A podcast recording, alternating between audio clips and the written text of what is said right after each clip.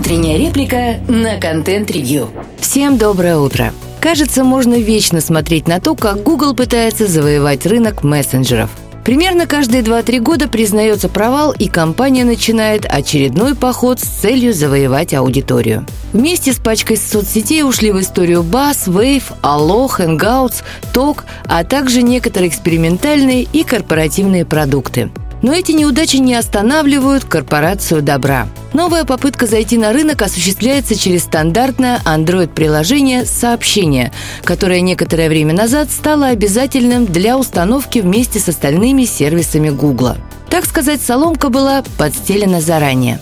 Однако пользователи игнорируют это приложение и пользуются им в основном для получения и отправки смс. Новая стратегия подразумевает, что свою платформу можно будет сделать популярной, используя стандарт RCS Изначально он развивался ассоциацией GSM и в качестве замены MMS, если кто-то еще помнит о таком формате сообщений. Но тяжелая бюрократическая структура, разумеется, не могла даже близко конкурировать с многочисленными и очень активными разработчиками. Тем не менее, стандарт был принят, и очень быстро его разработка и совершенствование было мягко перехвачено Гуглом. Появились новые ревизии, которые расширили функциональность и делали RCS хоть как-то соответствующим современным требованиям. Первая попытка распространить использование RCS была сделана в союзе с операторами связи, которые, впрочем, имеют свои печальные истории покорения рынка мессенджеров.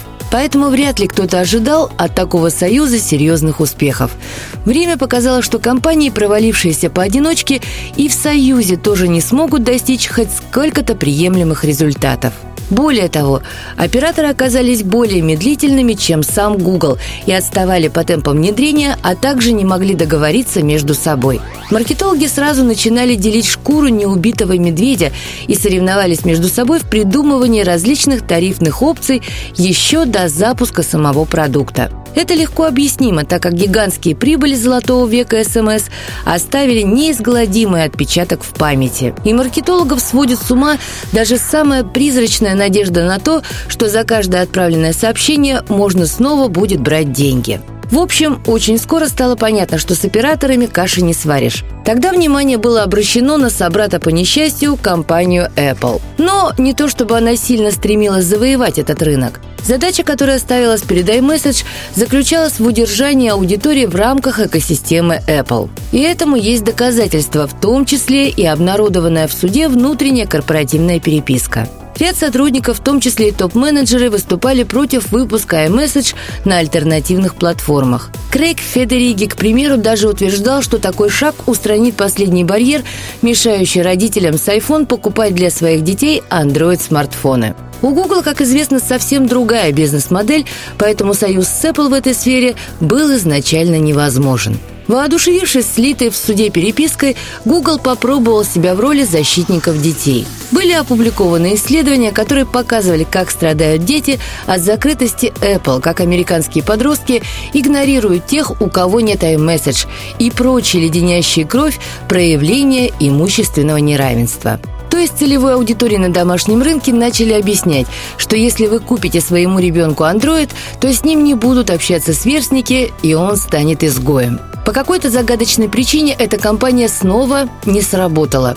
В Apple лишь тихо посмеивались и никак не реагировали на такие набросы. И вот новая серия. Теперь акцент сделан на том, что iMessage ужасный, что ни на одном рынке он не смог завоевать лидерство. Практически можно сказать, что Apple все. Но стоит лишь добавить поддержку RCS, как перед Apple откроются невиданные перспективы, и в iMessage можно будет проводить межпланетные шахматные конгрессы. Очевидно, что адресатом на этот раз стали акционеры, но что-то подсказывает, что и они не смогут убедить Apple поддерживать RCS. И тогда в ход пойдет попытка продавить решение со стороны госрегулятора. Все остальное Google, кажется, уже перепробовал.